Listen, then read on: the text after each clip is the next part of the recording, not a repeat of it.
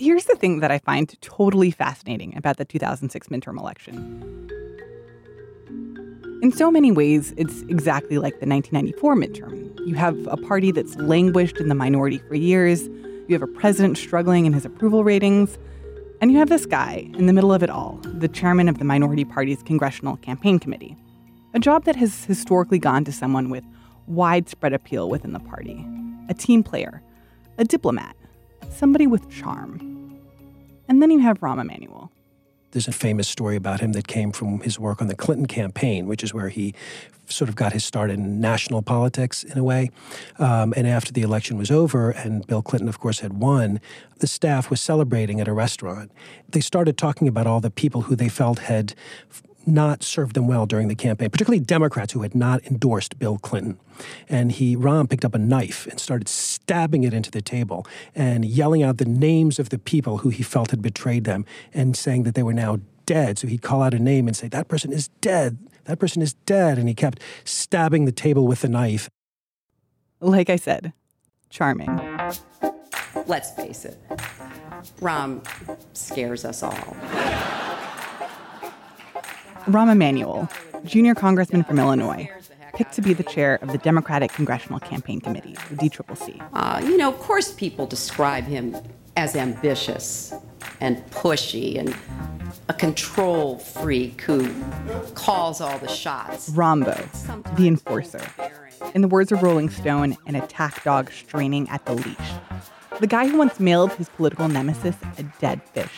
The guy who has such a big reputation that in 2005, an epilepsy research foundation brought in tens of thousands of dollars by throwing him a roast, charging politicians to attend.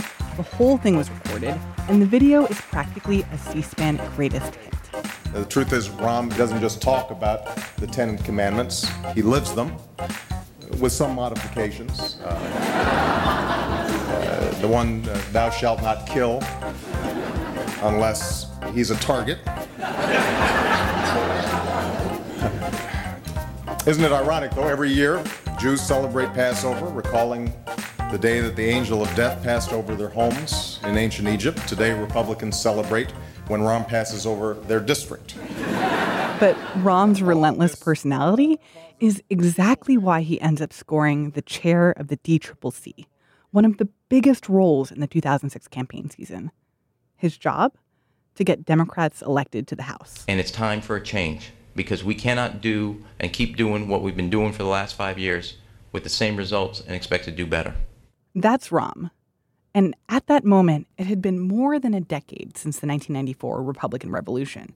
The GOP had control of the House and the Senate.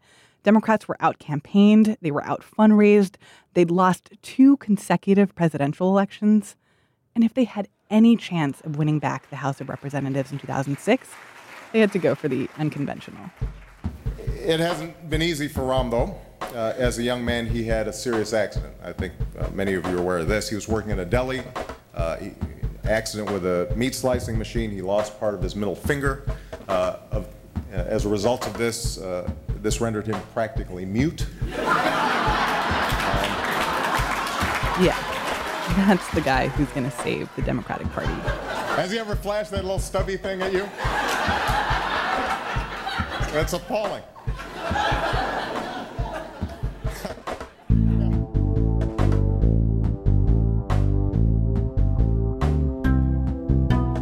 I'm Martine Powers, and this is How to Flip the House, a mini series from Can He Do That exploring what it takes to make a wave election.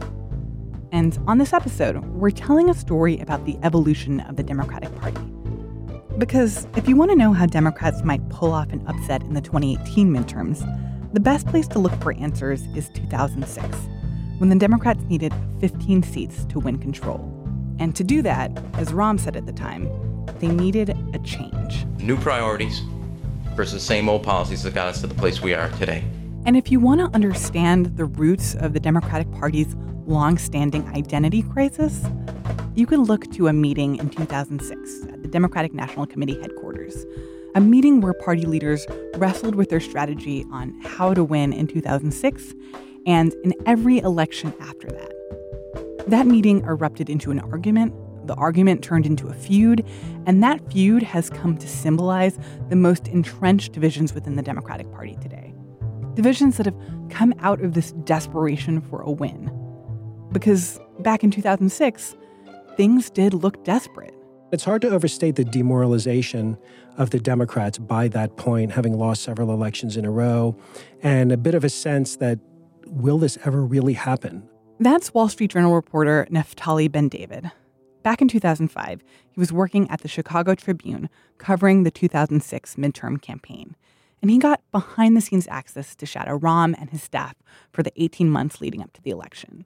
There was a lot of pent up energy on the Democratic side and a feeling that it's been too long and now is the time we've got to make our move.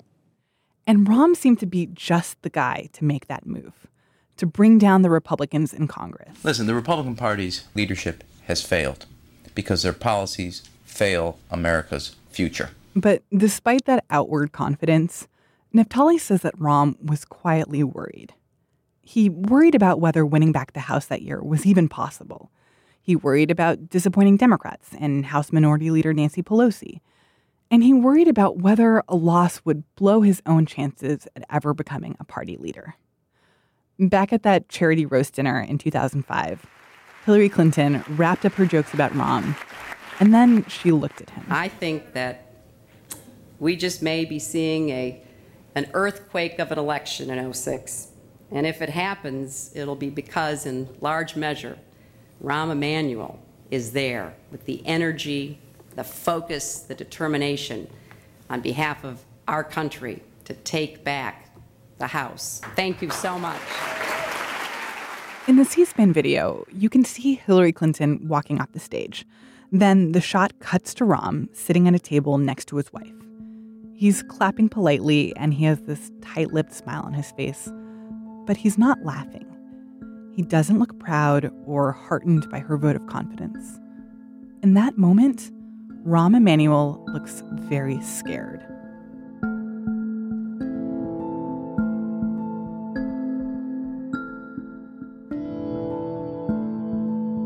To understand what Rahm Emanuel was walking into, you have to remember the political climate at the time.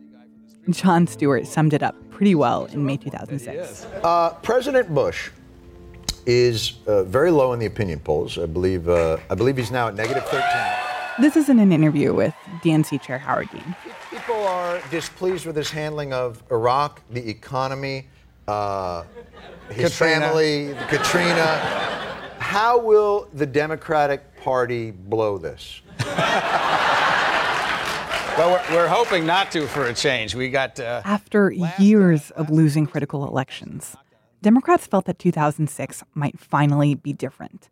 Things weren't just bad with President Bush. A number of Republicans in the House were swept up in scandals, crooked dealings with lobbyists, financial corruption, and most encouraging, Democrats only needed 15 seats to win back the House. And Naftali Bendavid says Rahm Emanuel had a plan. You don't want to pour a lot of money into a campaign that either has no chance of winning or is going to win regardless. You want to spend strategically. You have to do a lot of triage. Rahm's approach was much more targeted than the strategy that Republicans used in 1994. Back then, Bill Paxon and the NRCC supported any candidate from any state willing to run against an opposing incumbent. But Rahm's tactics were laser focused. He settled on a set of critical districts in a few concentrated parts of the country, places with a Republican majority, but only slightly. And that's where they'd pump their money. Their goal was to get to 50. 50 districts that could be flipped from red to blue, with 50 Democratic candidates who could appeal to those more conservative districts. Well, he loved military veterans. He loved sheriffs and police officers, people who you could think of as being not traditional Democrats, people who you would associate more with Republican values and Republican policies. He loved the sort of tough guy thing. And it was, in a way, an attempt to send a broader message about the Democratic Party, which is we're not just a bunch of liberal, long haired, environmental, you know, feminists. So the broader national message was Democrats are not culturally alien. There was Brad Ellsworth, a sheriff from Indiana. I see the world as a sheriff, not a politician. A sheriff who believes Joe Sestak of Pennsylvania, a former Navy vice admiral. There was Illinois House candidate Tammy Duckworth, a U.S. Army lieutenant colonel who had, months earlier, lost both legs in Iraq. As a Black Hawk helicopter pilot, I risked my life to defend our country. So you can be sure I'll fight in Congress to make our borders secure. I'm Tammy. And then they found someone that might be the biggest get of all, if they could convince him to run. Oh, no, this young man can throw the football now. In, in uh, high school, I said he was an All American. He threw for 7,684 yards and 74 TDs. Heath Shuler, University of Tennessee star quarterback and first round NFL draft pick. He played for the Washington Redskins for a few underwhelming seasons before he was traded away and retired due to an injury. Still, he was now a well respected businessman in Western North Carolina and an evangelical Christian. He was a really, really good match for the district. He's, you know, born and raised there, had his family, was sort of local boy, popular, beloved. That's Sarah Feinberg. She was hired to work underneath Rahm as the DCCC press secretary during the 2006 campaign. She, for the record, is a Rahm loyalist. Sure, he can be a little intimidating, and yes, he was always yelling. God, I don't even remember when else he's yelled at me. I mean, a million, uh, like a million billion times. Like so many times. Like more than my parents.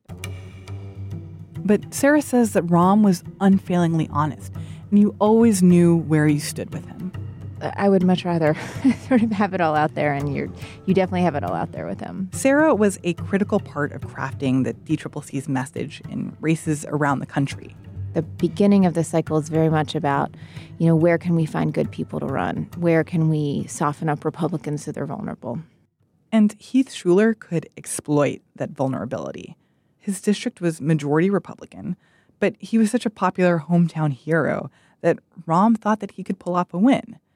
And if they could get this minor celebrity to run, it would say big things about the Democrats' level of seriousness going into the 06 midterms. People knew we were trying to get Heath in. If we hadn't been able to get Heath in the race, I think it would have not like, you know, turned the tide or something, but it would have been unhelpful, you know, to our narrative and to our momentum.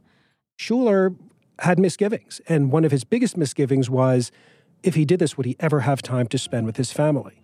So what Emanuel started doing is calling him every time he, that is Rahm, was with his family. He'd call up Shuler and say, "Hey Heath, uh, I'm, I'm at a soccer game watching my kids play right now. Just wanted to let you know." Or he'd call and he'd say, "Hey Heath, I'm on my way to pick up my kid from school. Just wanted to let you know." And Rahm got other people to call, other politicians. Then Senator Barack Obama called. Senator John Edwards, then considered a rising star in the party, he drove to Shuler's town to chat in person. Then, Rahm brought out the big guns. One day, Heath Shuler is driving his car and he gets yet another phone call. But by this point, Shuler had gotten so many calls from people in Washington that Rahm had, you know, recruited to call Shuler and say, "We really want you. We really want you to come." Uh, that he, when he saw it was a 202 number, he just kind of didn't answer. He rolled his eyes. And Shuler let it go to voicemail. He listened to the message a few hours later. And that's when he realized that it was the former president of the United States. Rahm had gotten Bill Clinton to call. When Shuler called back, Clinton had this whole spiel about how the two of them were so similar a former president and a former Redskins quarterback, two guys from the South who'd ended up in these high profile jobs in Washington and taken a lot of flack. And Clinton was like, hey, a guy like you, you're a leader. You should run for Congress. I do think that ended up being not unimportant in his decision to run. When I talked to Shuler about this afterward, he said, and look, maybe this was just a shtick or a line, but he'd say, look, I was recruited for college, I was recruited for the NFL, but I'd never faced the kind of scorched earth recruitment that I got from Rahm Emanuel. Shuler said yes. And it was a big get for the DCCC. He was just an important candidate at an important moment because there was a tension on that race. People knew we were trying to get Heath in. The timing was really important. So Rahm's candidates emerged about 50 people who had a fighting chance at unseating a Republican, partly through Rahm's persistence and partly because things just kept getting worse for Republicans. Remember, the fall of 2005 is when Hurricane Katrina struck New Orleans, and there was huge criticism of the Bush administration's response. And when you look at the picture of the Democrats who were nominees in some of those most critical races, either in the most competitive districts or people who were considered possible surprise upsets, you can see some themes come up. Of 54 of those candidates, 42 of them were men and 12 were women. Only five of them were not white. And as a whole, they leaned toward the conservative end of the Democrat spectrum. Like, take Heath Shuler. He opposed gun control. He didn't believe in gay marriage or abortion rights. He was a Democrat in name, but he didn't hold a lot of traditional Democratic values. And not everyone approved of Rahm's recruiting strategy. He was involved in a pitched battle with Howard Dean and others in the party who wanted to recruit liberal Democratic candidates everywhere. Howard Dean, the guy who ran for president in 2004, and by the next year, the chair of the Democratic National Committee, the party leader that's supposed to work incredibly closely with the DCCC. Progressives loved him. The New York Times Magazine called him, quote, a folk hero for marginalized liberals. He just seemed to get why people on the left were fed up with the Democratic Party trying to appeal to conservative values. And he would say things like, I'm from the Democratic wing of the Democratic Party, which was his way of saying, look, let's not be a pale imitation of Republicans. Let's give people a real choice. Another thing that Howard Dean didn't like the way that Rahm and the DCCC dealt with the primaries. If multiple Democrats were running in one district, they'd pick the one that they thought was most likely to win, and then they'd try to clear the rest of the field. They'd use the party's money to significantly outspend other candidates, or they just like straight up tell them not to run. And these kinds of strategies raised red flags, especially from the increasingly popular and influential liberal blogosphere. And they many times argued that wait a minute, we're the Democratic Party. There already is an anti abortion party. There already is a pro gun party. What are you doing recruiting a bunch of people that are just like Republicans? What's the point? Even if they win, so what? We've put a bunch of people into office with whom we don't agree. But Rahm wasn't concerned about the criticisms. Instead, he did what he did best he dug in harder.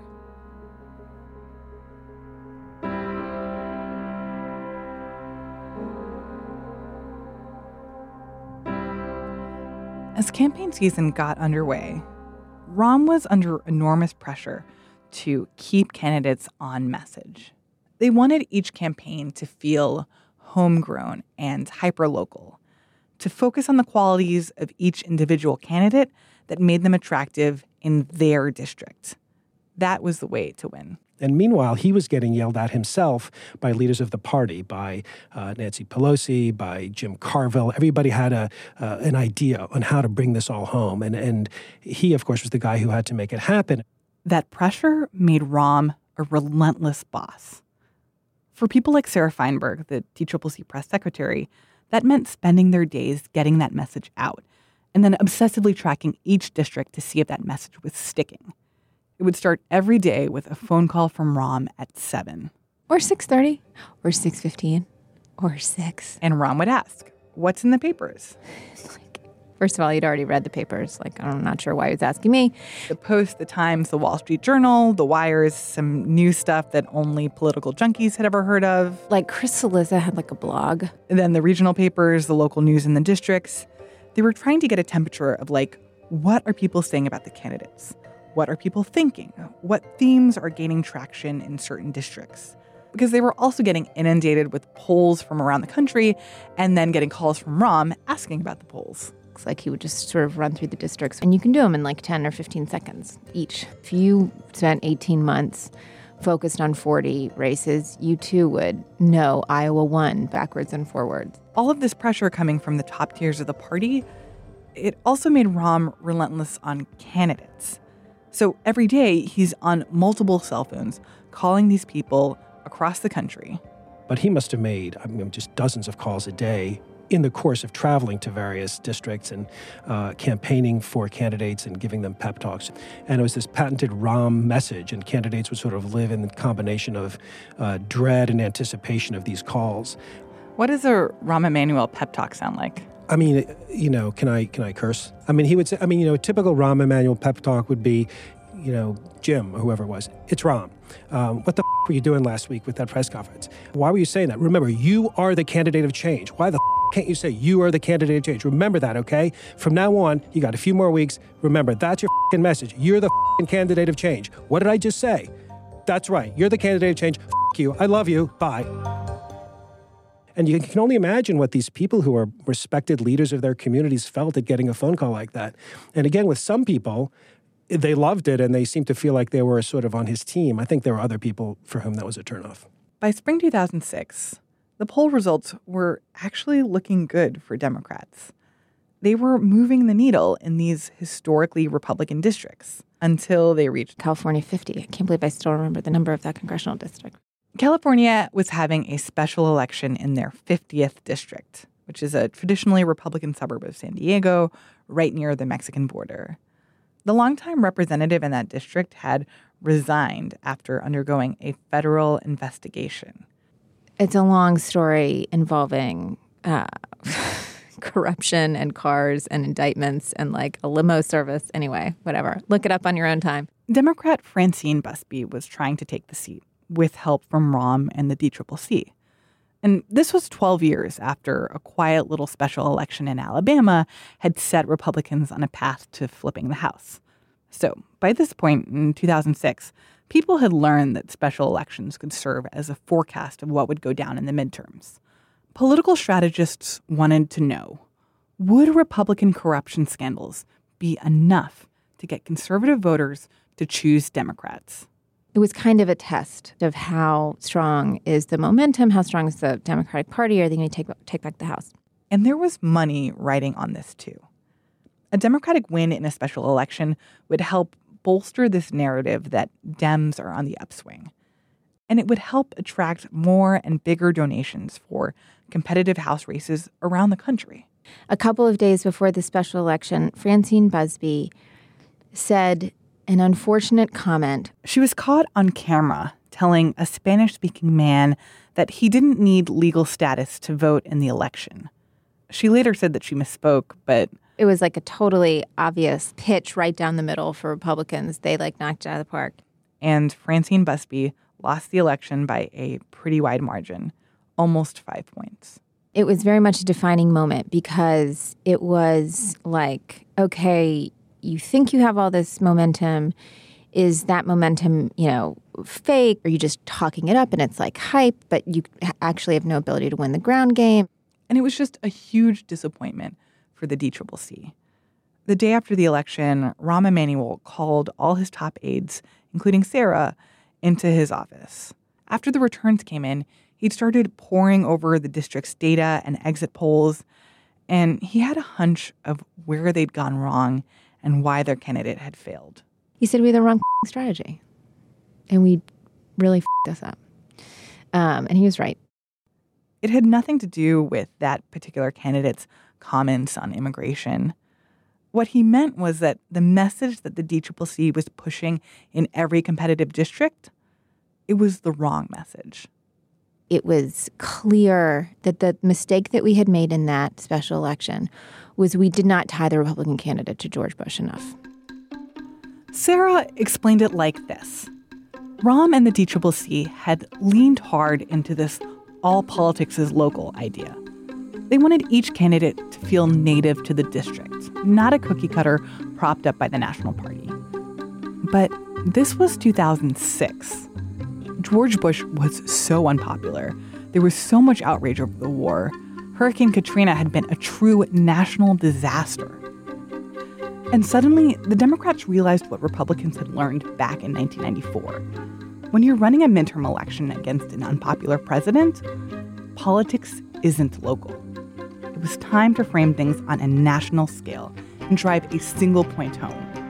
A vote for a Republican congressperson is a vote for George W. Bush. I think we're so focused on you know, the Heath Shulers of the world, making the case in his corner of North Carolina about why he was the right choice to represent that district and why the Republican was the wrong choice for the people of that district. We needed to just go back and remember that there's also this massive thing driving the national news every day and driving public opinion every day. And it's not good for Republicans, and you should make them own it a little bit. And that's how Rahm and his team started coaching their dozens of other candidates. They'd be like, look, your opponent is going to try to be like, George Bush has nothing to do with me. But don't let them get away with saying, like, all I do is just, you know, get up every day and go represent my district. Like, don't let them get away with that. That's their guy. And that's what they plan to start doing bring out a cascade of TV and radio ads linking Republican candidates around the country to George Bush. They wanted to lean hard into this new line of messaging, but to do that, they needed more money. And to get more money, Rahm was going to have to fight for it. And he was going to have to persuade the guy who'd been the most vocal critic of him, his campaign strategy, and his vision for the future of the Democratic Party.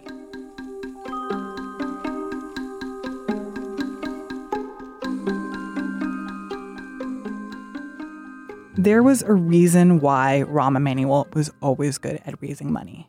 A reason why he was picked to chair the DCCC in the first place. Rahm didn't mind rustling feathers in pursuit of donations. Naftali, the Chicago Tribune reporter, he saw this firsthand. I mean, there's a couple famous stories about him where when he was fundraising, somebody would send in a check. And if he considered it not a big enough check, he would tear it up, sometimes in front of them, to make the point that he would say, You should be embarrassed to send me a check that's this small.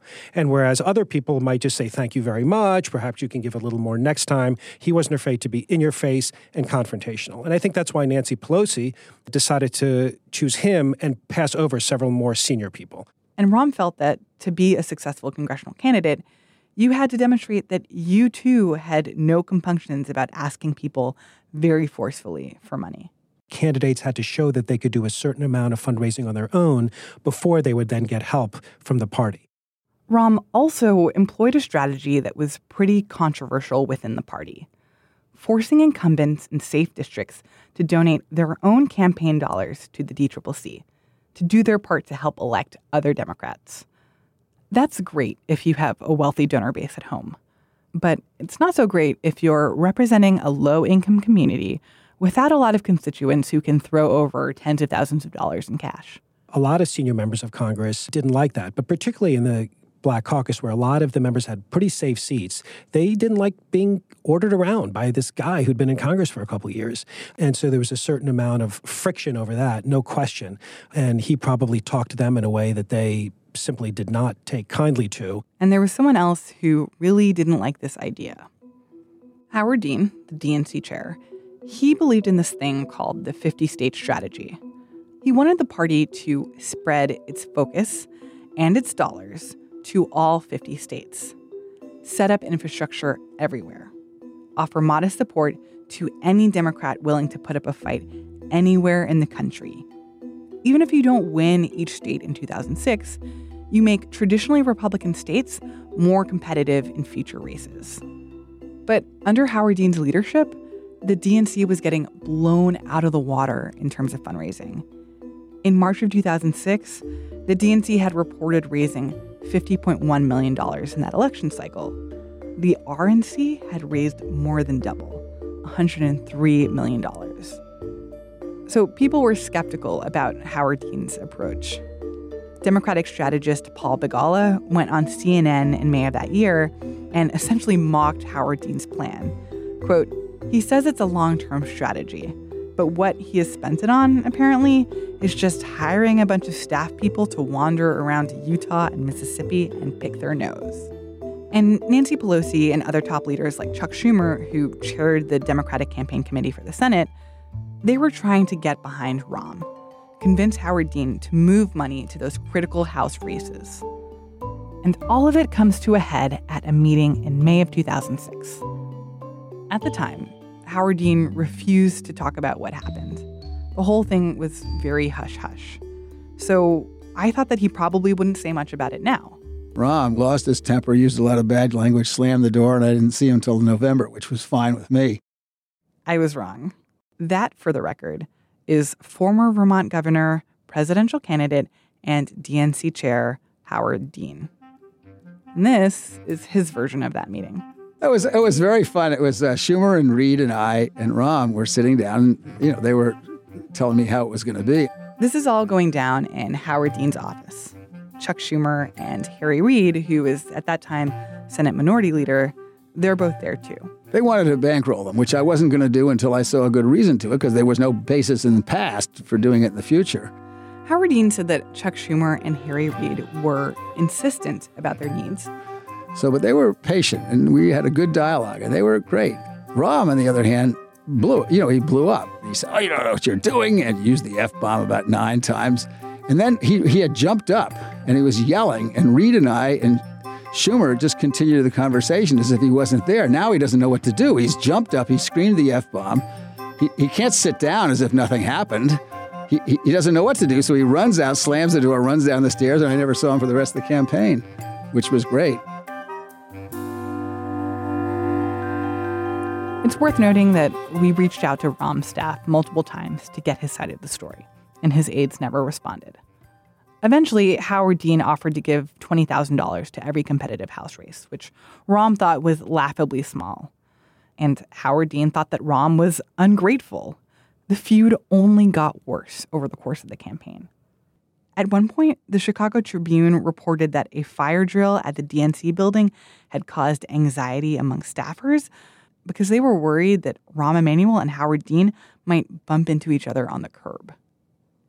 Now, Howard Dean knew that Rahm and Chuck Schumer weren't the only ones who disagreed with his 50 state strategy. And Howard Dean says that, yeah, of course he knew that people thought it was idiotic that he was investing money in all these states where Democrats had no chance of winning. And of course he knew that people were mocking his pledge to visit Democratic Party offices in every state in the Union. I promised I would, and I did. The last place I went was American Samoa. And yes, he heard Paul Begala's comment about staffers picking their noses in Mississippi and Utah. I think Paul has since recanted that. And he didn't care that he was raising less money than the Republicans. Some of the biggest donors in, in uh, Democratic uh, Party history I never called once in four years. Because, in Howard Dean's view, the Democrats needed to tackle their biggest problem. They needed more purple states, more states and districts where they consistently had a shot of competing. Instead, Democrats had simply ceded huge swaths of the country, the South, the West, to Republicans, without even trying to win any of those states. And by continuing this practice of ignoring most of the country and then focusing all your efforts on these battleground states once every election cycle, they were cementing their own minority status. He continues to believe to this day that Rahm Emanuel and the DCCC had it all wrong, especially when it came to fundraising and where to spend that money you have to think long term in politics. You can't just think about the two year election. And that's pro- part of the inside the Beltway problem. Is all they think about is two years. And that is not the way to build anything. It's not the way to build a party. And frankly, it's not even the way to win elections. Howard Dean explained it like this.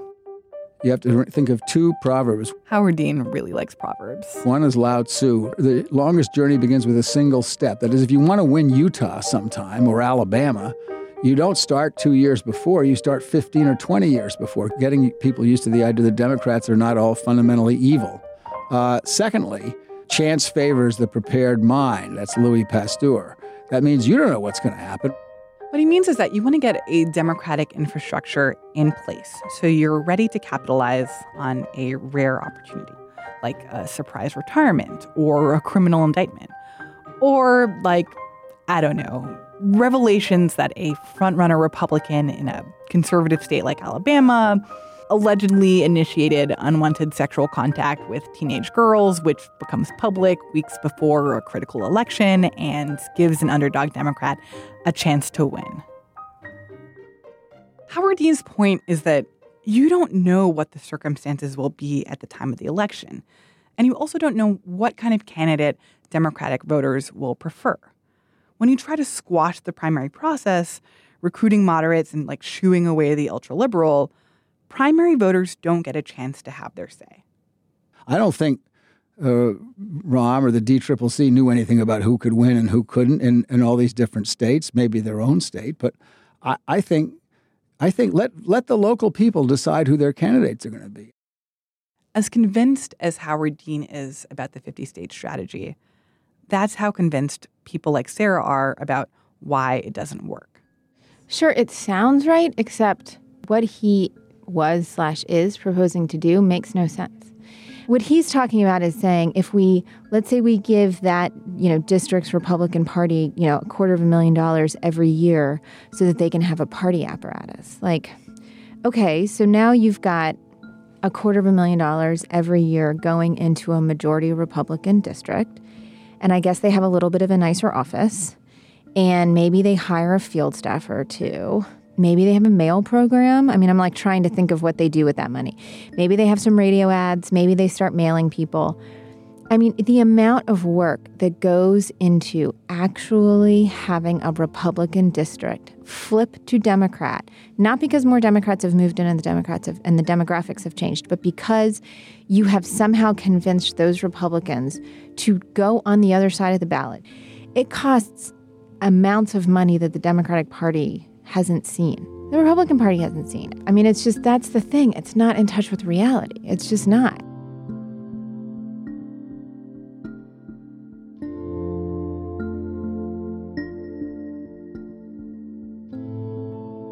By the summer of 2006, things were far from perfect for the Democrats. They still had less money than the Republicans. But as summer wrapped up and turned into fall, there was a recurring theme Democrats were optimistic for reasons that had nothing to do with their ability to campaign. Some races were impacted by lawmakers' connections to disgraced lobbyist Jack Abramoff, part of what Democrats labeled a culture of corruption. A rising tide of corruption charges against Republican lawmakers that was getting worse. April 2006. Majority Leader Tom DeLay is facing accusations that he violated campaign finance laws. He announces that he's resigning from Congress. July 2006, a court rules that the Republican Party cannot replace him with a new candidate on the ballot. August 2006, Representative Bob Ney of Ohio withdraws his candidacy for reelection. He later pleaded guilty to charges of conspiracy and making false statements. August 2006, Republican candidate Chris Wacom is revealed to have lied on his resume about being a Harvard grad and a Gulf War vet. And Rahm and Sarah are starting to feel hopeful but also they're just trying to keep their mouths shut. Especially in a Republican district, you're not doing yourself any favors if the Democratic Party comes and like starts stomping on graves, right? You don't need to go, you know, put it on a you may actually put it on a billboard that might actually be helpful but but you don't need to go scream it into a microphone acting like i told you so still according to naftali the onslaught of scandal after scandal was getting really bad and it was clear that Rahm had a real shot of getting the 15 seats necessary to win the House. And I think those moments uh, in that final stretch really made people feel like, uh, okay, maybe this really could happen. That the Democrats started off at a big disadvantage, but maybe they can actually pull this off this year. And just when Republicans thought that it couldn't get any worse, then came September of 2006. Good evening. A congressional career is in ruins tonight. A politician in disgrace and a famous program for young people on Capitol Hill is once again under intense scrutiny. Florida Republican Congressman Mark Foley resigned today, effective immediately, after sexually explicit messages sent to underage boys surfaced as a result of an ABC News investigation. It was only 39 days before the election, and there just wasn't enough time to make a comeback.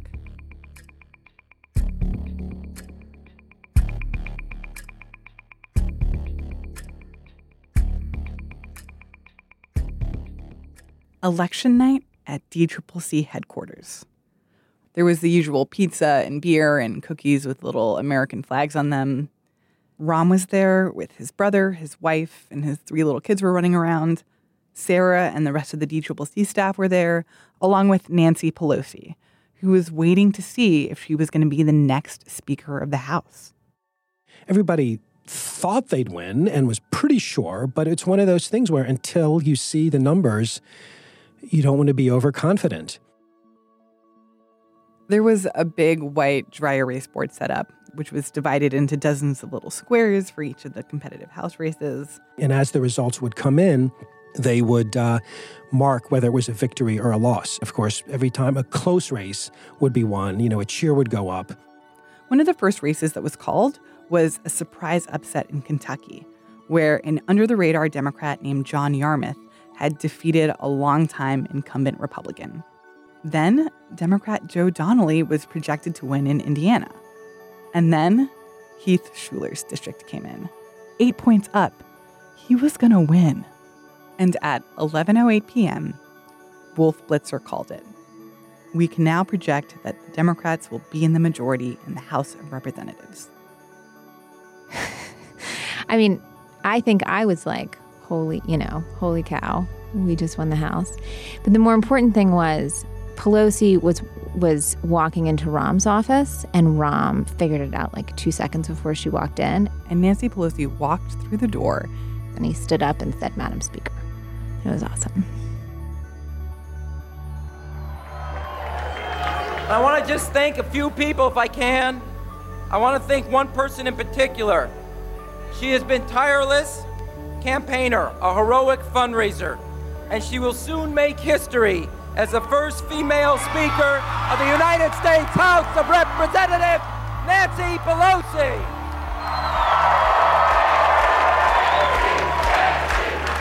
The campaign is over.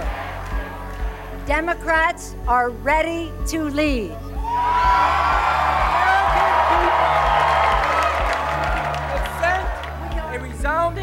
Resounding and unmistakable message of change and new direction for America. This is a great night for Democrats. This is a great night for America.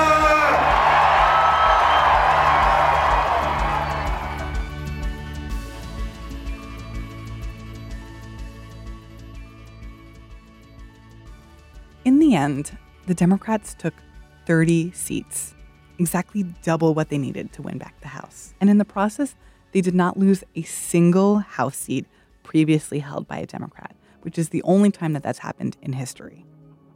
Democrats also took over the Senate.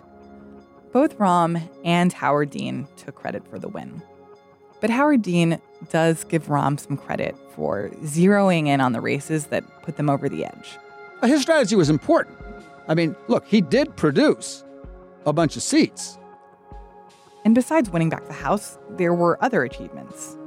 Nancy Pelosi, first female Speaker of the House, a freshman class of U.S. representatives that would go on to be the A team of the Democratic Party, Gabby Giffords, Keith Ellison, first Muslim elected to Congress and now deputy chair of the DNC, Joe Donnelly, Mazie Hirono, Kirsten Gillibrand, now all U.S. senators. Even Tammy Duckworth, who actually lost that congressional race by a 51 49 margin. She gained notoriety, she served in President Obama's cabinet, and now she's a high profile member of the Senate. And Rahm Emanuel? He, of course, got fast tracked to party leadership. He went on to become President Obama's chief of staff in 2008, and now he's the mayor of the city of Chicago. Most important, winning the House and the Senate in 2006 gave the Democrats momentum. And it showed that voters were ready for a change and that they'd support a candidate who promised something different. But tonight, because of what we did on this day, in this election, at this defining moment, change has come to America. In 2008, when Barack Obama won the presidency, the Democrats gained a net of 21 more seats in the House.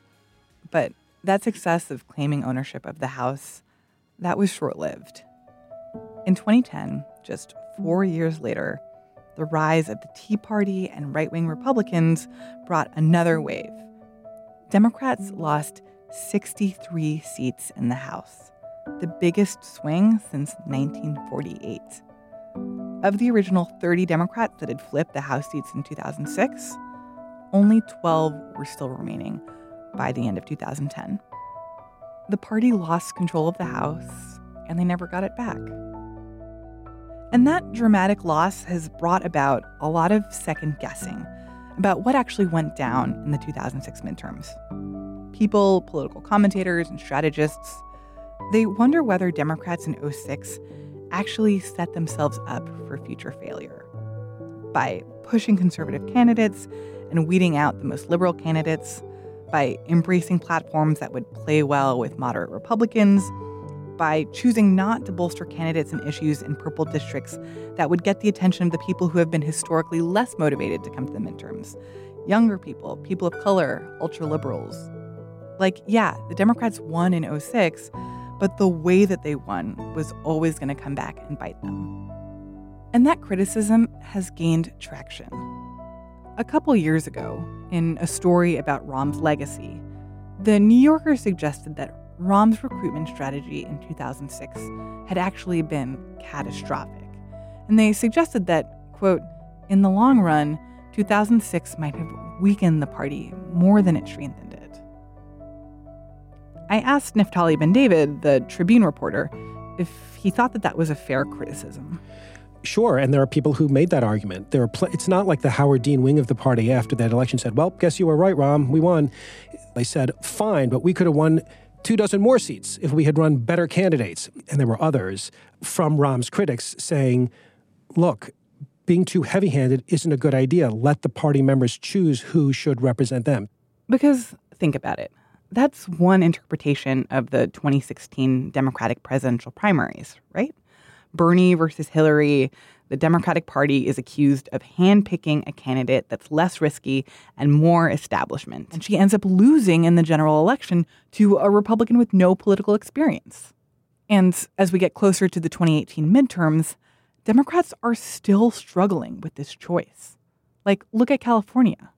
Democrats there have been employing Rahm Playbook 101, throwing money at centrist candidates to attract swing voters. But then there are places like Georgia, where Stacey Abrams has become the Democratic nominee for governor. A progressive black woman, a politician who moonlights as a romance novelist, in a state that has elected exclusively Republican governors, presidents, and senators since the early 2000s. The reality is, Democrats cannot win by pretending to be Republicans. Republicans see through it, and Democrats see through it. I want to win by turning out voters who want the best lives possible. And that's how she I can't rely on swing voters, she can't rely on the white working class. But Democrats are hoping that her candidacy excites all the people who don't usually vote in the midterms black people, young people, children of immigrants. It's risky. But at the very least, her candidacy will test out a different kind of Democratic strategy. And that's what Howard Dean says has been missing from all of these midterms going back to 2006. He says that Rahm and party leadership weren't doing the work to ensure that future elections would draw diverse, more progressive candidates that would energize liberals and get them to actually show up and vote in the midterms. No, I don't think so. So, like the Heath Shuler example, that wasn't about choosing a white conservative pro life guy. It was about getting a guy in who could win the district. You could have put in a liberal, pro choice African American dude or African American woman. They just wouldn't have won. It's like that. I'm from West Virginia. You know, every two years, we frequently put someone on the ballot who has no hope of winning. The Democratic Party tends to be really supportive, and we have a really liberal candidate who then loses. So I, I disagree with your premise a bit. I don't think the party was like in two different factions for the 2006. I think it was two strong personalities that weren't willing to back down. And I don't think that what we did was was recruit candidates that could only win in the short term. We actually helped and partnered with the only candidate who could win. And she argues that data proves her point. So there's a statistic that once a district is I can't remember the specific number 52.7, 53%, one party, it is almost impossible to flip it. You're only going to flip it in a wave. You are only going to flip it in a wave, or you're going to flip it if there's something like really wrong. Somebody's indicted, somebody passes away, someone, so there's a huge scandal. That's the only time you're going to flip it. And so recruiting someone like Heath Shuler isn't, oh, let's try to win in the short term. It's let's try to win in the only couple of years we're ever going to win. This is a thing that Sarah said that really surprised me. When you look at the losses that happened in the 2010 midterm, Sarah knew that they were coming. She and other DCCC staffers, they had every expectation that they were going to lose control of the House again in just a few years. So, one of the saddest things about taking back the House in 2006 was that the morning after the election, you could look at every single person we just elected and know without a doubt that a bunch of them were going to be gone two years later. Like it was literally almost statistically impossible for them to all, all hold on. Pendulums swing. And like when you have a wave, it doesn't just stay stuck in that one side, like it comes back. When you win a 53% Republican district with a Democrat, that person is not surviving for long. Now, that doesn't mean that that candidate can't, from the very beginning, communicate with their constituents about what they're doing, have town halls all the time, raise money, every single weekend travel the district and talk about what they're doing to deliver. It doesn't mean that candidate can't hold on through one or two or through miracles, three or four cycles. But when you win a district like that, you start your life in Congress holding on to a windowsill with your fingertips on like the 10th story. And you're just holding on for dear life. This idea that you ask all these people to uproot their lives and their families and face all these challenges and put themselves out there for public consumption, all while knowing that there are overwhelming chances that they will get fired from that job in less than two years it just seems so wasteful. Like you're setting people up to fail. It's totally true though. I mean, you I mean, you fight and you work and you do everything you possibly can to hold on. But you are probably going to lose relatively quickly. And these candidates, the Heath Shulers of the party, the ones who won in heavily Republican districts, I mean, there were some of these folks who just, you just knew they weren't long for the world. They needed to wake up every day with an understanding that someone is trying to take that job away from them. And wouldn't that prove Howard Dean's point? If the wins in the House are doomed to be fleeting, why not abandon the short game and instead focus on the long game? But Sarah said that it's not that simple.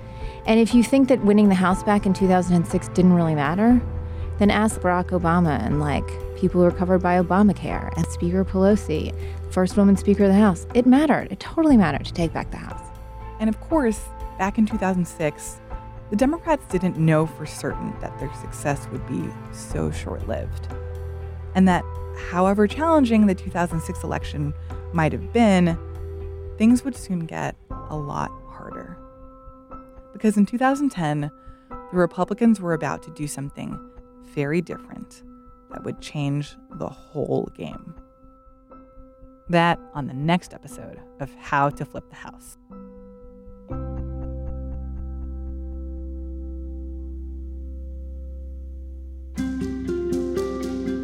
This has been How to Flip the House, a special audio miniseries from the Washington Post Can He Do That podcast. To learn more about this miniseries and about the story of the 2006 election, check out wapo.st slash how to flip the house. There, we've got more behind the scenes data, historical context, and archival information that will help you dive deeper into the midterms. We want to thank our guests on today's show Naftali Bendavid, Howard Dean, and Sarah Feinberg. Also, in the process of researching this story, one resource that was extremely helpful was Naftali Bendavid's book, the Thumpin' How Rahm Emanuel and the Democrats Learned to Be Ruthless and Ended the Republican Revolution. I'd encourage you to check out that book if you're curious to hear more about the 2006 midterm. This story was reported and written by me, Martine Powers. It was produced by Carol Alderman with editorial oversight from Jess Stahl. Ted Muldoon produced the prologue to this series, and he wrote the Can He Do That theme song. Kat Rudell Brooks designed the art for this series. Reuben Fischer-Baum and Kazi Awal created the beautiful accompanying page for this miniseries, which again you can find at wapo.st slash how to flip the house. Special thank you for editorial insights from Dave Clark and Lillian Cunningham.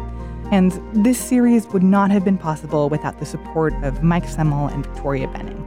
And I'd also like to give a special shout out to Faiz Siddiqui and Colin Pope for their help and encouragement.